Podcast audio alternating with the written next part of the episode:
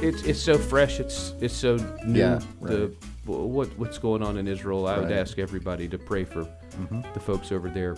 Yep. Um, and even though you know we reject wholeheartedly moral equivalence, Mhm. we acknowledge the human toll on both sides Mhm. and um, uh, uh, the loss of life, the tragic loss of life that has happened and will happen Mhm. um, is, is horrible.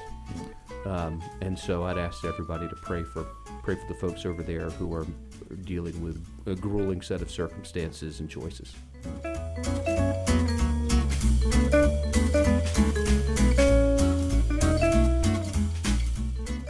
And welcome to another episode of the Bandit Room. My name is Charles. I'm joined here in the studio today by Mr. Caleb. Hello again.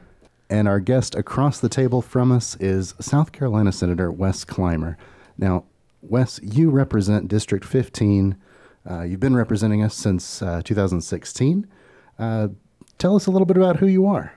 Sure. So I, I grew up in Rock Hill. Yeah. Uh, went to uh, Ebinport, Sullivan, and Northwestern. Okay. And uh, I'm now married with five children. Okay, wow. And uh, they they range in age from four to twelve. Hmm. Uh, I'm a financial advisor by profession. Yeah. And um, it's been a, a- just an extraordinary privilege to get to serve in the Senate for a few years. Awesome. Now, what brought you to run for South Carolina Senate? Yeah, I got frustrated Mhm. with um, what was going on in Columbia Yeah. uh, for really the better part of the, you know, prior two decades. Uh, Mhm. Republicans had had a a nominal majority, Mhm. um, a majority in name only, but the work product of the General Assembly did not reflect that majority, and that was substantially because uh, several members of the Senate at that time uh, were uh, they obstructed conservative policy objectives, and Hmm. and so one of those was my predecessor in, in this role, who was a Mhm. fantastic guy,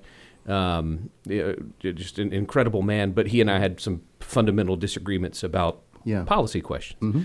And so I met with him and talked through some of those disagreements, and um, ultimately decided that uh, I needed to run. Mhm. I didn't think I would win Yeah. because he'd been an incumbent, and Yeah. uh, again, he's a great guy. Yeah. Um, but ultimately prevailed by a, by a couple hundred votes. Yeah. And uh, the rest is history. Yeah. so that was the primary you're referring to. That was in the primary, yeah. And then when you ran for the actual seat, you were unopposed. Is that right? Yeah. Or was it? Okay. Yeah. Interesting. So is it that bad of a job that nobody wants to run against you? No, Other- other than the incumbent. I had opposition last time. Yeah, Yeah, okay, probably have opposition next time. Gotcha. So, yeah, gotcha. yeah. Okay. okay. Very good. Awesome. Well, um, yeah, I feel like we'd be remiss if we didn't go into some of the current events that are going on in the world. Uh, we're recording this today on October 11th, just this past weekend.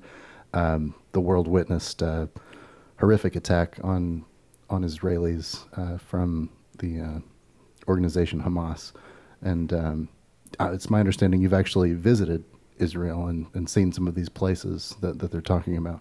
Yeah, so uh, in 2017, I went uh, to Israel for a, it's actually a pretty long trip with the uh, American Israel Education Foundation, which takes uh, policymakers from around the country uh, to get a better sense of what, what's going on in Israel. I mean, um, Yeah. and attempt to build relationships, really. Right.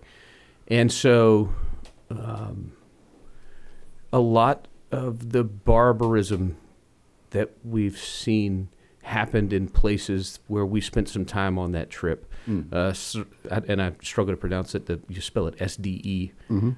R O T, Sederot. Okay. I, I'm getting it right. And Kafar Azah, which is um, two uh, border communities of, of Gaza in Israel. Um, Kafar Azah was is the scene of uh, 40 murdered babies. Gosh. And um, I, I'll never forget uh, when we were there. Um, met with a a you know just a, a woman there who um, was her her role I guess was to tell us what what daily life was Mhm. like, and you know they're only about two miles from the border with Gaza, Mhm. and so they live under constant threat of of missiles being rained down upon their homes Mhm. and their children's schools and so on and so forth, and so there are uh, bomb shelters everywhere. Bus stops are bomb shelters. The kids' playground has bomb shelters. I mean, there's bomb Mm. shelters everywhere. And she described this story, uh, or an incident, I should say, where you know one day she was uh, on the way home from the grocery store, uh, a car full of groceries, had two kids buckled in the back seat of the car, and uh, the the siren went off. And when the siren goes off, you have eight to fourteen seconds to get into a bomb shelter. Wow. And that that's just what the government says is you know what that's Mm-hmm. that's how much time you have. And so she had two children buckled into the back seat. She knew she only had time to get one. Hmm. So in that instant, she had to choose. And as a as a father, I cannot begin to fathom Right. that choice. How do you how do you make that choice? And then after you've made it, even if everyone survives, how do you live with yourself with that choice? And that is a daily fact of life for these communities. And, and regrettably, um, I've reached out to some of the folks who um, were on that trip with us and have not yet been able to confirm one way or the other. But I, I assume, based on the statistics from that kibbutz, that um, she and her family are probably no longer with us. Gosh. It, I mean, it is a it is a just horrible, horrible tragedy. Yeah. Um, Wow. and the barbarism of which is just is just unthinkable.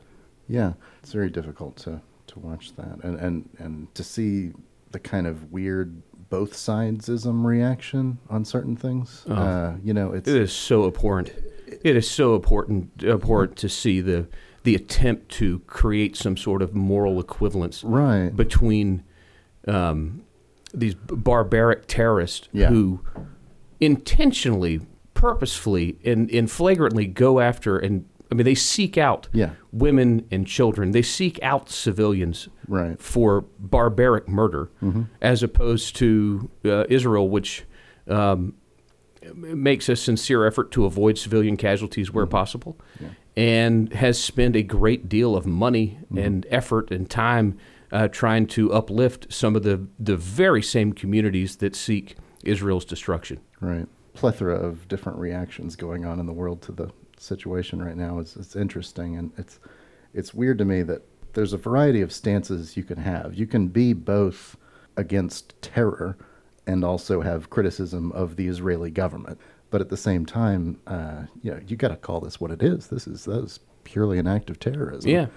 And anything coming close to justifying anything like that is is it's like defending a school shooter because he was bullied or Right. something like that. You know, Yeah. it's like, well, you know, oh, sure, he, sure, something led to that, but that that doesn't excuse the behavior. You know, it's it's, it's Yeah, and the- unbelievable. and the, the right of a nation to defend itself yeah, um, is unquestioned, and and Israel uh, will have to take really extraordinary measures to defend itself, not not only in in the in the in the near term, an immediate Yeah. response to go after the perpetrators.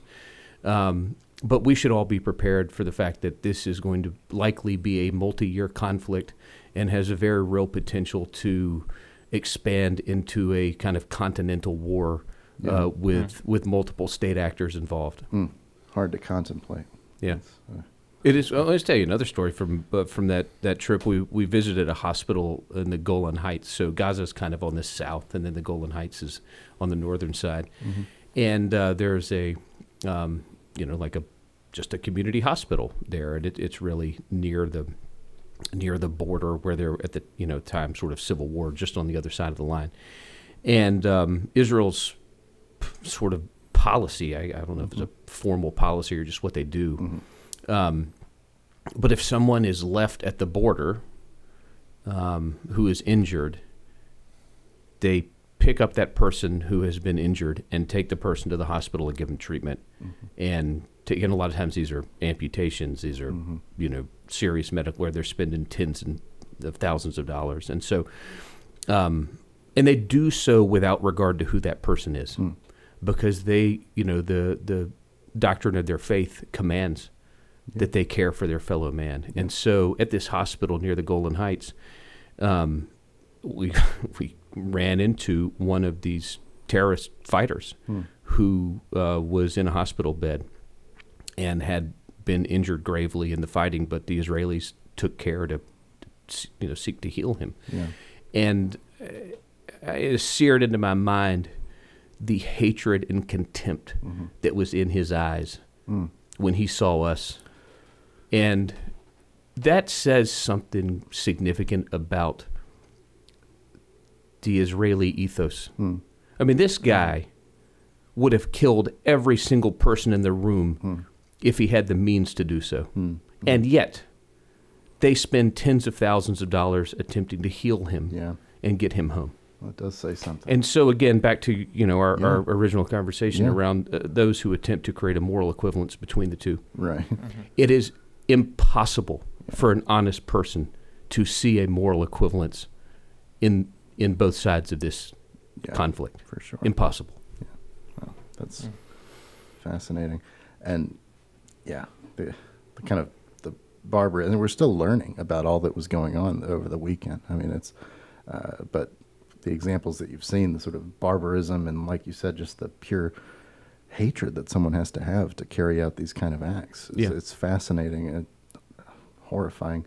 Uh, something that we don't really have any real connection to uh, as an American. I was thinking about it in different terms that like these are essentially highly delusional extremist type people that are committing these acts and the only thing I could compare it to is in America we typically only see that in groups of one Right. as a like a deranged Yeah. shooter going Yeah. into a place you know it's like can you imagine if they had like 100 friends that were communicating and, and coordinating that attack Right, you know yeah. i mean that's kind of like what this is if you were thinking about it in what we see in america you know but um and, And- to you know to try And, to and they're also close together. I mean, Yeah. geographically, it is sure. it is ten times further from where we sit today to downtown Charlotte Mm-hmm. yeah than it is from Gaza to oh wow some Yeah. of the kibbutzim that have been Yeah. massacred. wow They're two miles away. We're about 20 miles away from Charlotte. So think about how we would feel Right. if North Carolina and North Carolinians were, you know, Yeah. attempted to murder us on a daily basis. right right You know, I mean, Right. and that that's sort of the the world that that Israelis live in every day. Yeah. It's hard to imagine. Hard to imagine. Also hard to imagine if anything like that were to happen to America, which I mean it did, you know, in 9/11. Uh, hard to imagine that we wouldn't react with an insane show of force. Right. You know, I mean, which Yeah. is what we did in 9/11 and hardly hardly anyone would argue that that was uh, uncalled for, you know. Sure. Um, And just like then, I mean, the um, American power will be necessary to ensure the right outcome in this conflict as well. yeah. Um, what do you it- think uh, our role should be in that? How Um, well, the uh, you know sending um, the you know aircraft carriers to the region is obviously a really good start because Yeah. I think um, strategically, uh, certainly Israel would rather have a one front war rather than a two front war, Mhm. and if um, if the United States um, gives an appropriate expression of its intent Mhm. to prevent Iran from unleashing Hezbollah on the northern end of Syria, uh, excuse me, northern end of Israel, Yeah. um, while the conflict is ongoing in Gaza. That would be, I think, pretty instrumental to um, um, enhancing Israel's ability to ensure a more durable peace. But you know, if, if the United States does not express adequate resolve that the that the Iranians believe Mhm. and that they fear, uh, then a multi-front war opens up very quickly, Mm. and the um, the tragedies on both sides that will unfold as a consequence of that are really beyond the scope of anything in recent global history. Yeah. I mean, it is um, the the risks are great, and American power is uh, in that region can be a guarantor of good outcomes, and I hope that the Biden administration recognizes that fact and acts accordingly. We're in for a long war, Yeah. and when those who seek to draw a moral equivalence between the sides do so, Mm. put yourself in the shoes of the Israeli who has sent her child to a playground every day that is enmeshed in a bomb shelter. Right? Think about that. Yeah. And think about how you would respond if people from North Carolina were shooting rockets at you every day. Mm-hmm. If Charlotteans hopped on motorcycles and came down here and dragged several thousand of us from Rock Hill mm-hmm. to our gruesome deaths, how would you feel? Because American support for the Israeli effort can prove determinative of the outcome. I mean, America has a role to play in this situation, uh, and it should. Yeah. Um, if we want to move from global and move back to local for Yeah, a minute, yeah. Uh, one thing that you were recently uh, recently was signed in in in the state of South Carolina was a certificate of need repeal. That's a, a bill that you introduced, I believe. Yeah. Um, tell tell us a little bit about that and what that means for the average uh, citizen of South Carolina. So let's start with what certificate of need is. Yeah, sure. Okay. So um, certificate of need, CON. Certificate of need is a is a permission slip required by the government for anyone who wants to invest six hundred thousand dollars or more in a healthcare facility or piece of equipment. So if you wanted to install an MRI machine, you got to get a certificate of need. If you want to build a hospital, certificate of need. If you want to build an outpatient surgery center, certificate of need.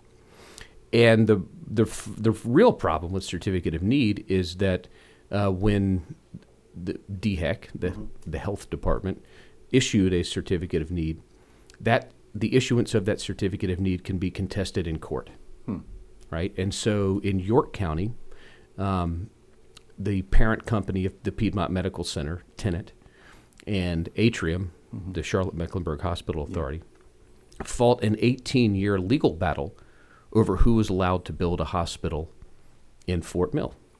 Okay. So Tenet ultimately prevailed in that in that legal contest, um, and that's the new hospital Yeah. in Fort Mill. That is a, you know, that that is the ultimate result of that nearly two decade legal fight. Uh, but for two decades, this community didn't have a hospital that it needed. Yeah. All right, Yeah. and then, and so that, I mean that's access to care. Yeah. And then let's talk about price, right?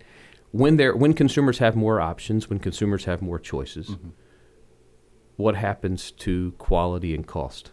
Quality goes up, cost comes down. Yeah. Competition Right? generally. Competition, competition works. Yeah. And so, uh, by repealing certificate of need, you unleash the private sector to innovate and invest, and you let healthcare practitioners make healthcare investment choices, not judges and lawyers, Right. right? And so, let people go take risks. Let mm-hmm. people go build outpatient surgery centers. If they fail, they fail, mm-hmm. right? Mm-hmm. But we shouldn't have a system where the government and the courts prevent people from investing in their businesses and delivering health care to people. I'll give you give you an example, sort of like how this plays out. A physician in this area, um, I, I, I met with him sort of early in this certificate of need process, and he described to me, you know, the, all, uh, physicians have admitting privileges at, at hospitals, right? So this guy's he's an oncologist, cancer doctor. Um, during their biannual contract renewal conversation, um, he explained that their practice was going to invest in some new radiation therapy services for their cancer patients. Right? Good thing, smart. You know, I'm sure if if you know, if I, I had cancer, I would be glad that they had right. If your mm-hmm. family members had cancer, you would be glad that their oncologist could deliver that care Right. the CEO of the hospital with whom this practice was negotiating says, "Don't even try. I have the resources to nuke you." Hmm. And what he meant by that was, there's no point in you investing in this radiation therapy service or even you know applying for a certificate of need because mm-hmm. I can tie you up in court so long mm-hmm. that your legal cost will exceed the cost of investment in the in, in the Yeah. you know technology to begin with. And you know you won't get your radiation therapy service for 10 or 15 years. So i mean not only does the elimination of certificate of need result in more investment more competition more choice for patients but this access to care component is pretty significant especially in a rapidly growing community like ours in a border community like ours i mean i think because certificate of need has now been repealed uh, York County will be uh, on the receiving end of a very significant amount of capital investment in healthcare, which is a great benefit to all of us here. Yeah. Yeah. Wow.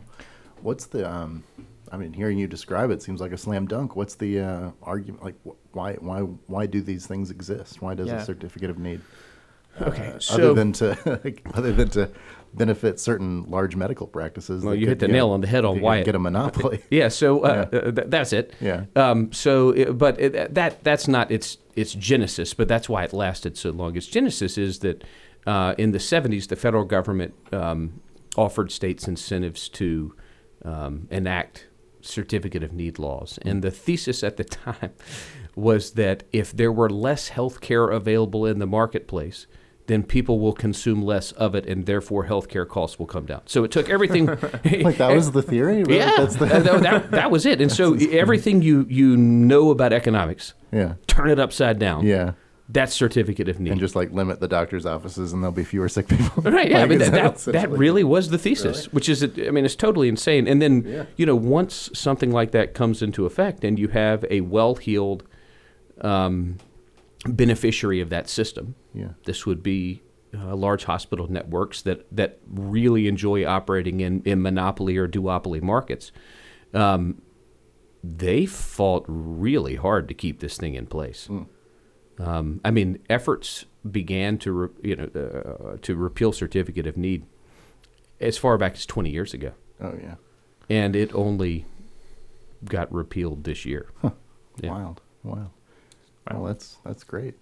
Um, and what was the timeline on that? Was it already repealed earlier this year, and it was just recently ceremonially signed? That's what it was. Is that what it was? Yeah, Okay. yeah. It was uh, the repeal legislation um, passed in the Senate last year, and then again this year. Gotcha. Uh, it failed in the House last year, ultimately passed in the House Mm-hmm. this year, and then the governor signed it into law um, after both houses of the General Assembly passed it. Nice. And when does that go into effect? Is it already in effect? It's in effect. Okay, Great. Yeah. cool. For everything except for acute care hospitals. Okay. And then for large hospitals, the the repeal will take effect, uh, I believe, January 1, 2027. okay. Yeah. Nice. Very cool. Awesome. Well, that's big. Um, what other Yeah. kind of uh, projects are you working on right now in uh, Yeah. the Senate? Judicial reform Yeah. is, is something I'm spending a lot of time on these days. Um, South Carolina is one of two states where the legislature elects judges. Yeah. All right. Uh, the other being Virginia. Hmm. And our process for choosing judges has is just fundamentally broken. Hmm. Um, and let me let me back up and say, what do we want in a judicial system? Right. What we want is equal justice under the law. Mhm. Right. That is a that is a just fundamental tenet of representative democracy in America. I mean, that Right. is a fundamental tenet of a free people. Mm-hmm. Right. Is that you get equal justice under the law. Yeah. If the government makes a criminal accusation against you, equal justice under the law. If you get into a dispute with another party on a civil matter, equal justice under the law. The only thing that should matter to the judge is the facts and the law. Period. That is not the system we have in South Carolina today. The system we have in South Carolina today is corrupted by legislative interference in the judicial system. If you wanted to be a judge, Mm-hmm. right? Anybody wants to be a judge, you make an application to this body called the Judicial Merit Selection Commission. And South Carolina's Constitution requires that there be a Judicial Merit Selection Commission. That's populated by six legislators, three from the House, three in the Senate, and then four non legislator people. Okay. And they're usually all attorneys. Mhm. Okay. And the six lawyer legislators are all attorneys. And so the the Judicial Merit Selection Commission is tasked with screening who is qualified to be a judge.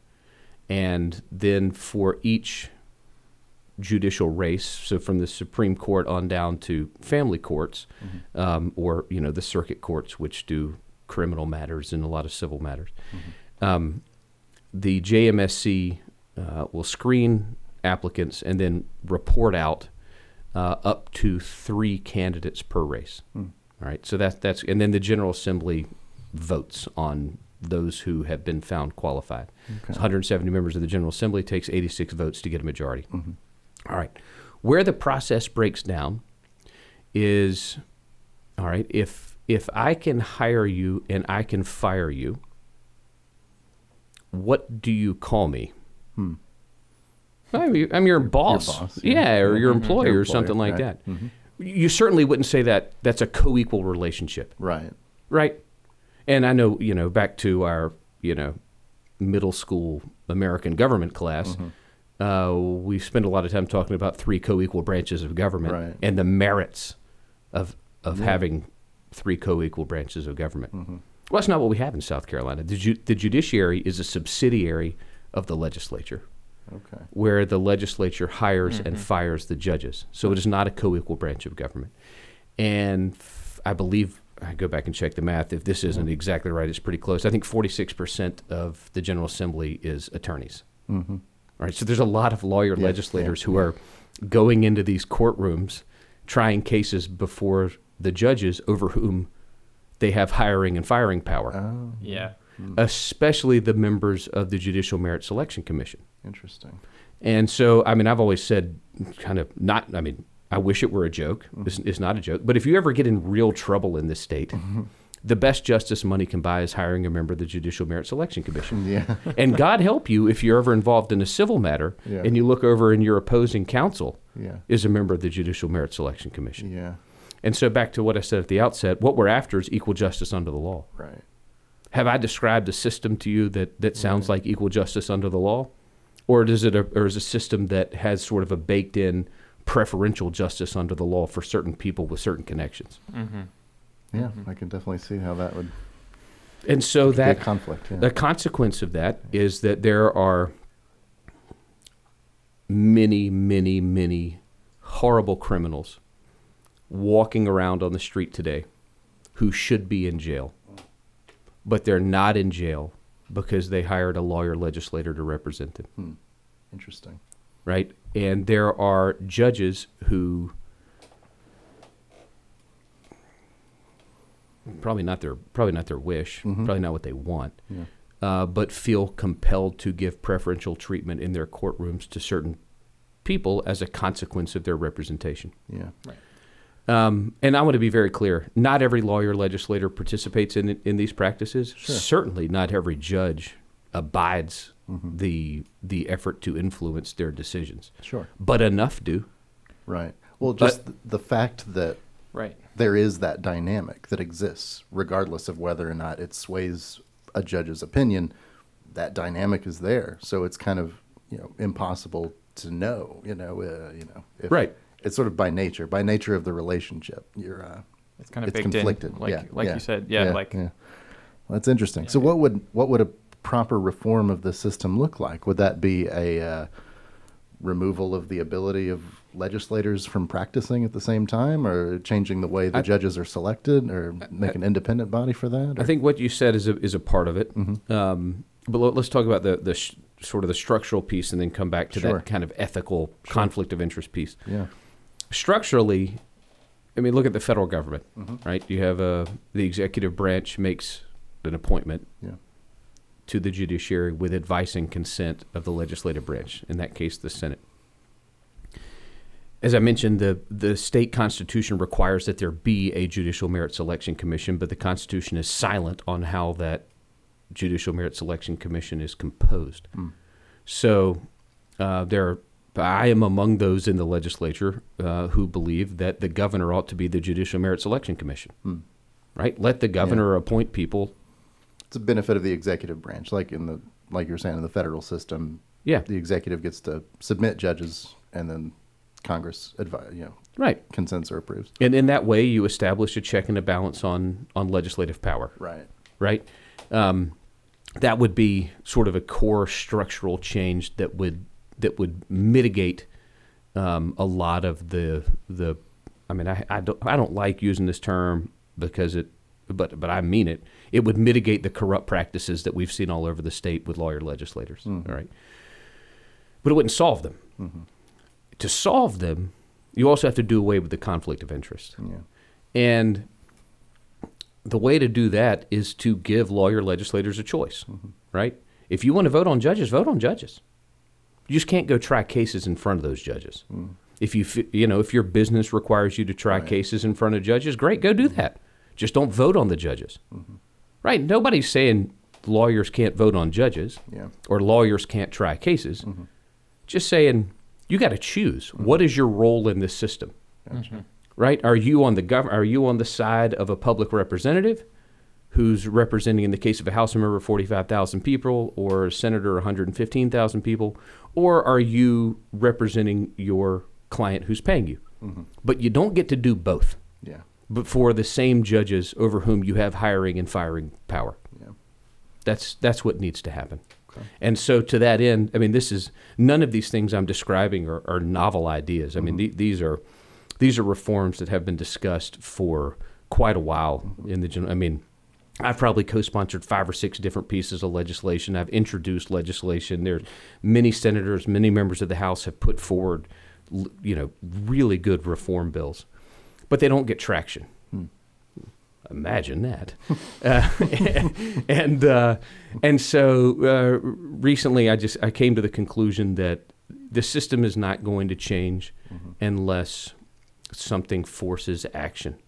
And so I've committed that I will filibuster um, the resolution that schedules judicial elections unless until we have judicial reform that does away with this conflict of interest. Gotcha. Mm-hmm. Wow. And so, you know, and, and I should be clear, I, I'm cognizant of the consequences of that choice. Well, I mean, I don't know if the filibuster is going to succeed. I mean, Yeah. there might be enough votes in the Senate to make me sit down and stop talking. I don't know. Um, but, you know, in the event that there isn't, um, you know, if we don't have judicial elections, I mean, that has that has consequences if we go Yeah. a year or two without judicial elections because Yeah. we're going to start getting case backlogs and so on and so forth. I'm Right. cognizant of those downstream effects. Mhm. But we got to fix this problem. Mhm. And hopefully, this is uh, enough motivation on those who are reticent to change Hmm. to finally get serious about solving this problem. Yeah. Mm-hmm. How confident are you of the uh, potential in this? Do you think? I mean, obviously, you feel it's important. Uh, do you feel like you've got a majority that, that would support judicial reform? I think that the Senate will consider this matter very early in 2024. Mhm. I mean, I ha- you know uh, I haven't asked everybody about every possible Sure, amendment that might come up along the way, but but there is a very strong appetite Yeah. in the, in the Senate to make some of these changes. Okay. And um, then the question moves to the House, Yeah. and we, I don't serve in the House, so I'm Yeah. you know you, you might assume the Republican House, Republican Senate, everybody thinks the same. That's not true. Really? yeah, so the House and the Senate are just very different. But I, I think the odds are really quite good that the Senate will pass a pretty strong judicial reform bill in 2024. Okay.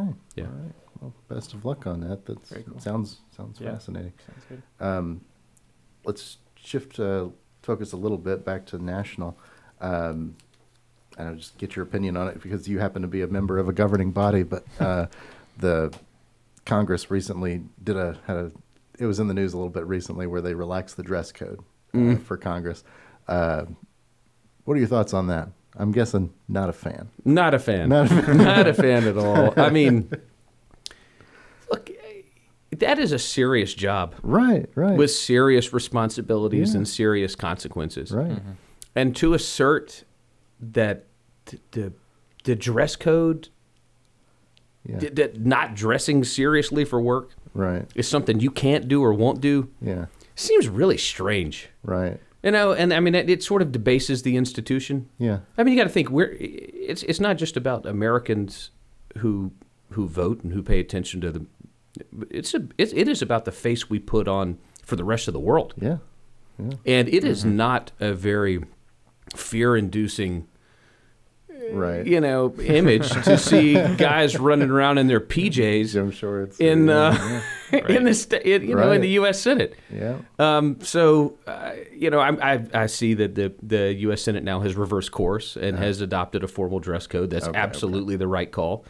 Um, and it's just, uh, I don't know what it says about Yeah. contemporary American society that we even went down that road at all for a couple days, but I, it's certainly not favorable, Yeah. you know? Yeah. That's strange. Could you could you see that ever happening in, in South Carolina? I No. would say, I would think you know, No. probably not. right? Never. I mean, No.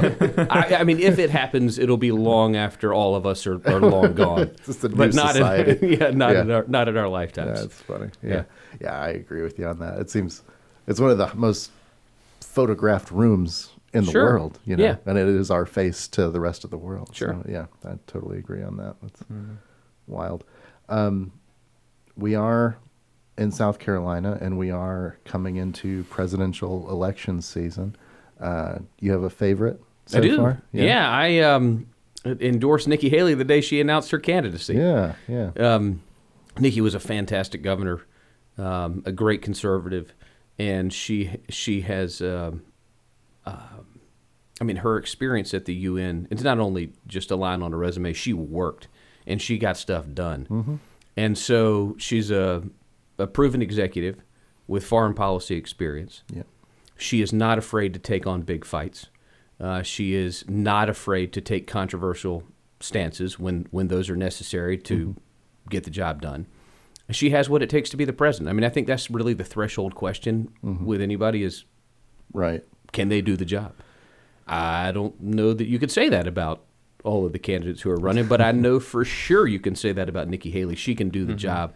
She would undoubtedly go down as one of the greatest presidents of the past few generations if Americans see fit to give her the opportunity to serve in that role. Yeah, I will say I do think she's had some of the most incredible uh, debate performances Mm-hmm. recently. Um, preparedness, I I think she's definitely top of the list on that And on that th- front. And yeah. absolutely, you think Yeah. about so what do you mean to prepare for a debate? Well, Yeah. to prepare for a debate is not only thinking through your zingers and one-liners, but, but you have to have substantive knowledge of the subject matter. right, yeah, right? yeah. Because you don't know what moderators are going to ask, so you have to study. And Yeah. I think I think Nikki's debate performances demonstrate that she does her homework. Mm-hmm. She's prepared to discuss seriously and at depth Yeah. any issue that comes before her, and that's because she does her homework. She Mm-hmm. works hard, and she's a serious person who's standing up to do a serious job. Yeah, I Mm-hmm. agree. It's uh, I get tired of the sort of the petty politics of you know just getting up there and like insulting the right people or saying the right thing to rile up a certain group or something like that. But it seems like she's got the right combination of, like you were saying, with the zingers and then also substantive policy information that she would uh, implement. You know, Yeah. it's, it's what it, I mean, y- you can tell she has thought seriously about where our country is yeah, and where she thinks it needs to go. Right? She does. She's not a candidate searching for talking points. Right. She's a candidate with a core set of beliefs who is talking about her core set of beliefs and the things she wants to get done. And um, you know, I think a lot of candidates you, you can you can fake your talking points for a little while. But you can't fake Nikki's seriousness. She is she means what she says because she's thought about it, she's studied it, and she's ready to go. yeah. You want to crack into one of these drinks over here? Yeah, let's do it. second? Alright. Here, Yeah. Let's take a quick little break.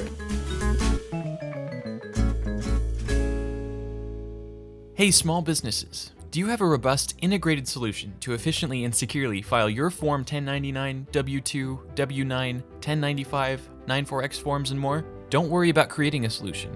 Let Tax Bandits handle it for you. Tax Bandits goes beyond just tax form generation and e filing. We also offer robust validation features to ensure accuracy and security throughout the process, with address validation and TIN matching. Tax Bandits is even SOC 2 certified. With Tax Bandits, tax calculations are automated, filling out your forms accurately and submitting them to the IRS, SSA, and states seamlessly, all within your account. Plus, we allow you to give your clients convenient access to recipient copies via postal mail or online access. Visit taxbandits.com today and join the ranks of successful business owners who are using Tax Bandits to e file their tax forms.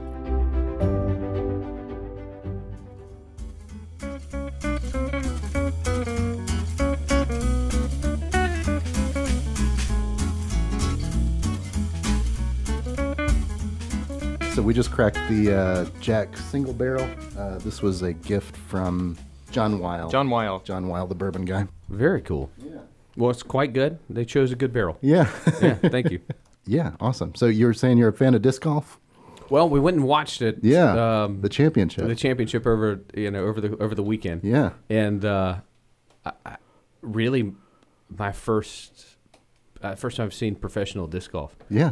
Um, I sort of had high expectations, Yeah. but wow! Yeah. I mean, those guys are nuts. I mean, the, they can throw the.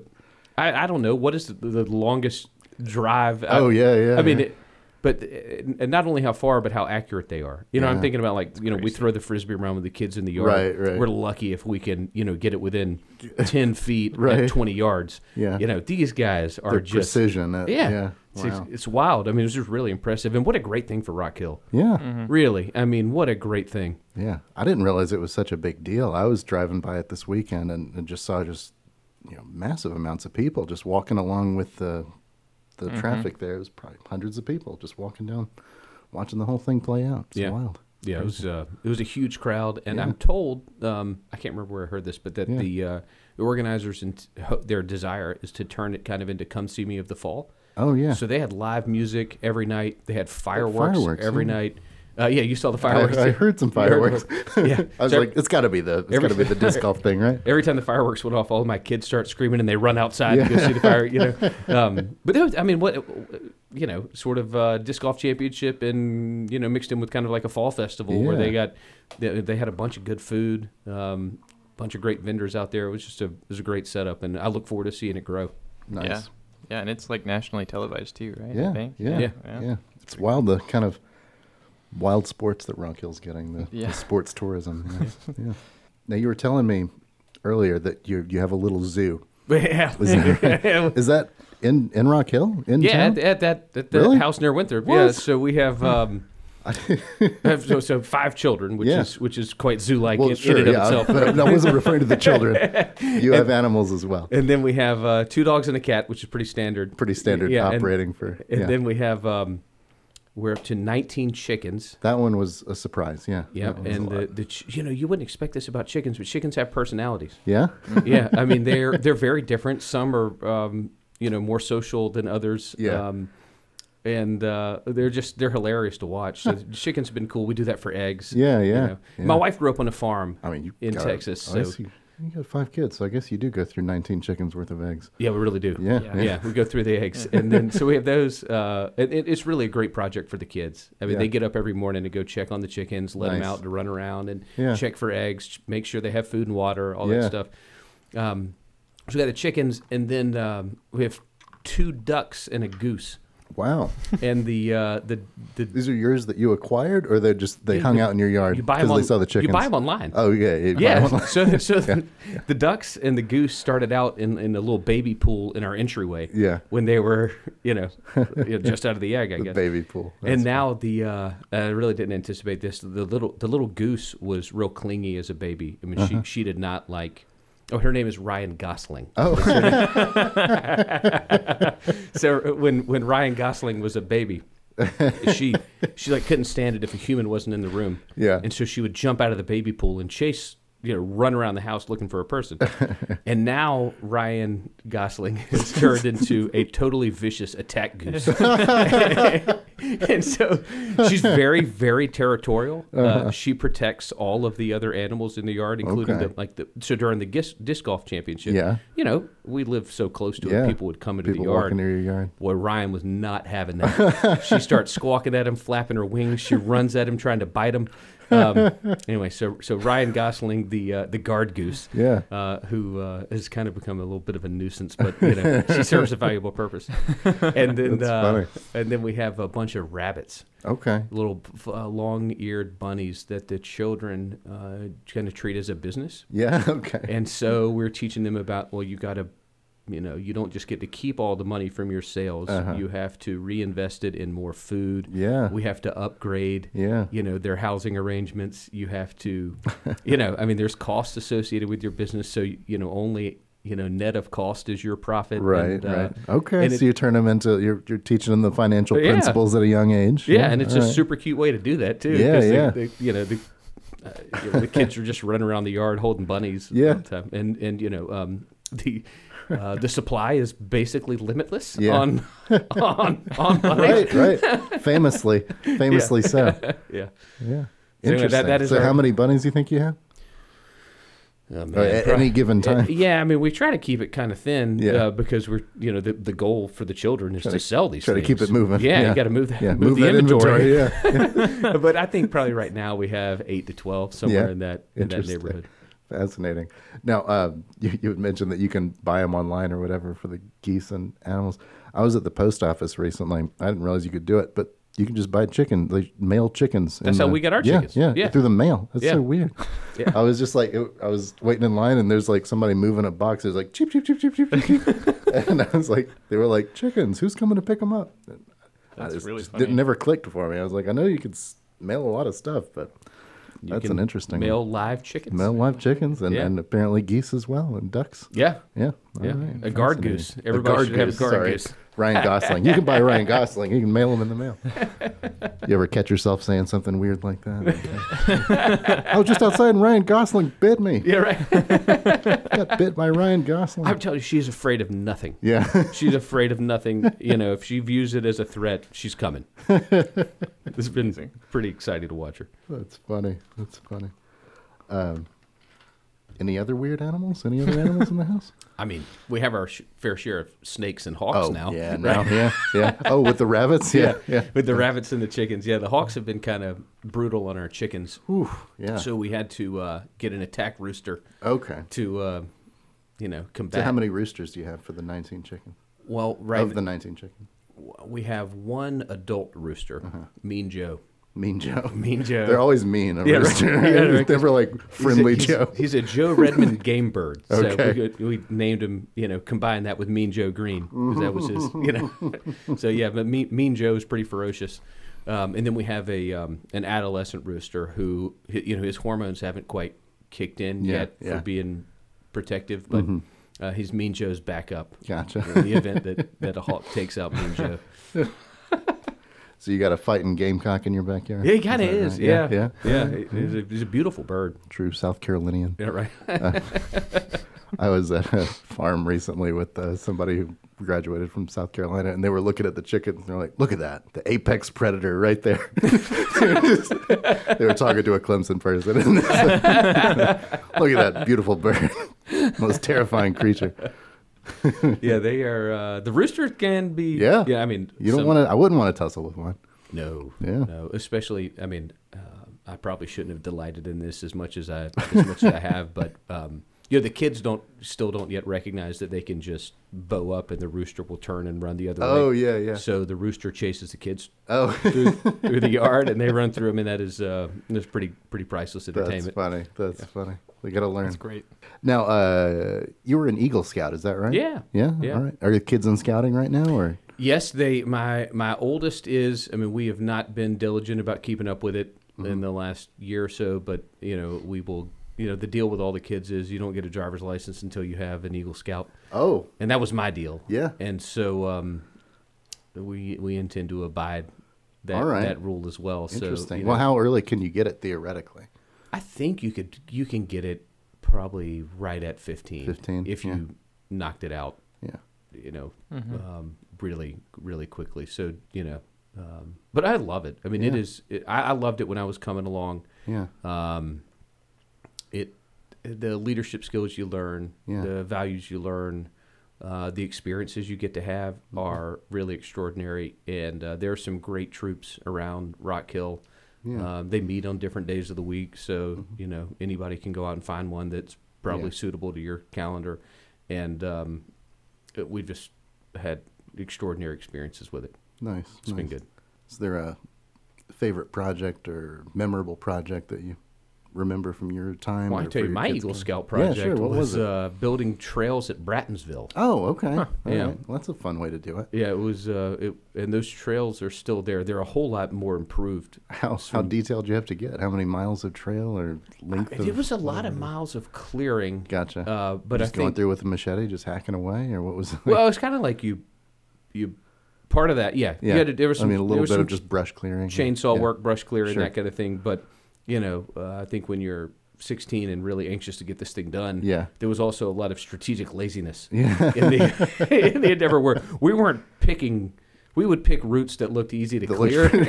that looked like a natural route. yeah, right. Yeah, Eh, f- makes sense. Yeah, Right. yeah, work smarter, right? We, Yeah, we were not, you, you know, blasting rocks with dynamite. You got to learn to work smart. You know, it's you got to make the Just do Minimal a little, effort to little, get the loop job around the tree and you keep going. yeah. right. loop around scenic routes. Scenic Scenic route. route. Yeah, yeah, That's right. very cool, awesome. That's fun. That's cool. Well, you have a lot on your plate. It sounds like. How do you Yeah. have time for kids and scouting and filibustering and your your well And your coming- financial practice, Yeah, yeah, like yeah. how do you? Yeah, it's a fair question. I mean, it's, it's sort of the whole thing is like a triage operation, Yeah, right? Like you got to see Right. Whi- which thing needs urgent attention now. Right. Um, and then, look, you uh, you would be amazed what you can accomplish if you just decide you're going to get it done, Mm-hmm. right? I mean, you just there are certain like I, there's a certain amount of things that I have to get done, and I'm going to get them done. And so, where you can be more efficient, you become more efficient. Where where you can delegate, you delegate. Yeah. Um, and it is, con- is y'all know this. I mean, it's a work in progress. You never get it right. Right. Uh, but but each of us is capable of of doing a lot of work, um, and I delight in doing work. Um, enjoy it a lot, and so you know, I just as a consequence work a lot. Yeah. You know? Do you find it beneficial to focus on, say, one of your tasks at a time rather than to kind of have s- many irons in the fire at any given point? Or is there sort of a method that you go about? Or No, I really like the fluidity of bouncing back and forth Yeah. between, you know, from, you know, I might do a business meeting from, you know, 10 to 11:30 and then roll right into a lunch meeting about something going on in the Senate. Yeah. And then on the phone in between those two things taking a call about the Senate and a call about work. yeah, Um, or talking to one of the kids or, you know, nice. whatever it may be. I, I really like that. I, it's probably because I have really terrible ADD. So having lots of different things going on just really, you know. Hey, that works. It's- it's- That's it's your- very You satisfying. turn that into your superpower. Right, yeah. Yeah. And I will also say Yeah. I have an extraordinary wife. Oh, yeah. Yeah. Yeah. I mean, Marty is, uh, you know, but for Marty, none of this would be possible. She's Right. a Texas farm girl turned attorney and now now mother of five. And uh, she's just incredibly impressive and, and equally hardworking and uh, Nice. just a, a tremendous partner in all of this. Any final thoughts? Nah, I would just um, one Or any hobbies I mean, that we didn't discover? hobbies. Any I- hobbies? you think I got time for Oh, hobbies? what the kind of time you think I have? no, I, I, uh, uh, it's it's so fresh. It's it's so new. Yeah, The right. w- what what's going on in Israel? I would ask everybody to pray for Mm-hmm. the folks over there. Yep. Um, and even though you know we reject wholeheartedly moral equivalence, we acknowledge the human toll Mm-hmm. Yeah. on both sides, Mm-hmm. and um, uh, I, the loss of life, the tragic loss of life that has happened and will happen, Mm-hmm. um, is is horrible. Yeah. Um, and so I'd ask everybody to pray for pray for the folks over there who are dealing with a grueling set of circumstances and choices. Yeah. Well, thank you for joining us. It's been Yeah. a pleasure. Uh, great. Despite you know some grim conversation, Yeah. but but it's been pleasurable overall. So I, I appreciate you making time to talk to us. Uh, enjoy the conversation. Thank you. Thanks so much. Thank you. Thanks for joining us on the Bandit Room. Stick around next week and see what we talk about. The Bandit Room is a production of Span Enterprises, located in sunny Rock Hill, South Carolina. We've been developing, supporting, and growing successful IRS e filing and business management solutions since 2010. Go to spanenterprises.com now to learn more. The views and opinions expressed in the Bandit Room are those of the guests and do not necessarily reflect or state the opinions of Span Enterprises. No information should be considered as tax, legal, or other professional advice.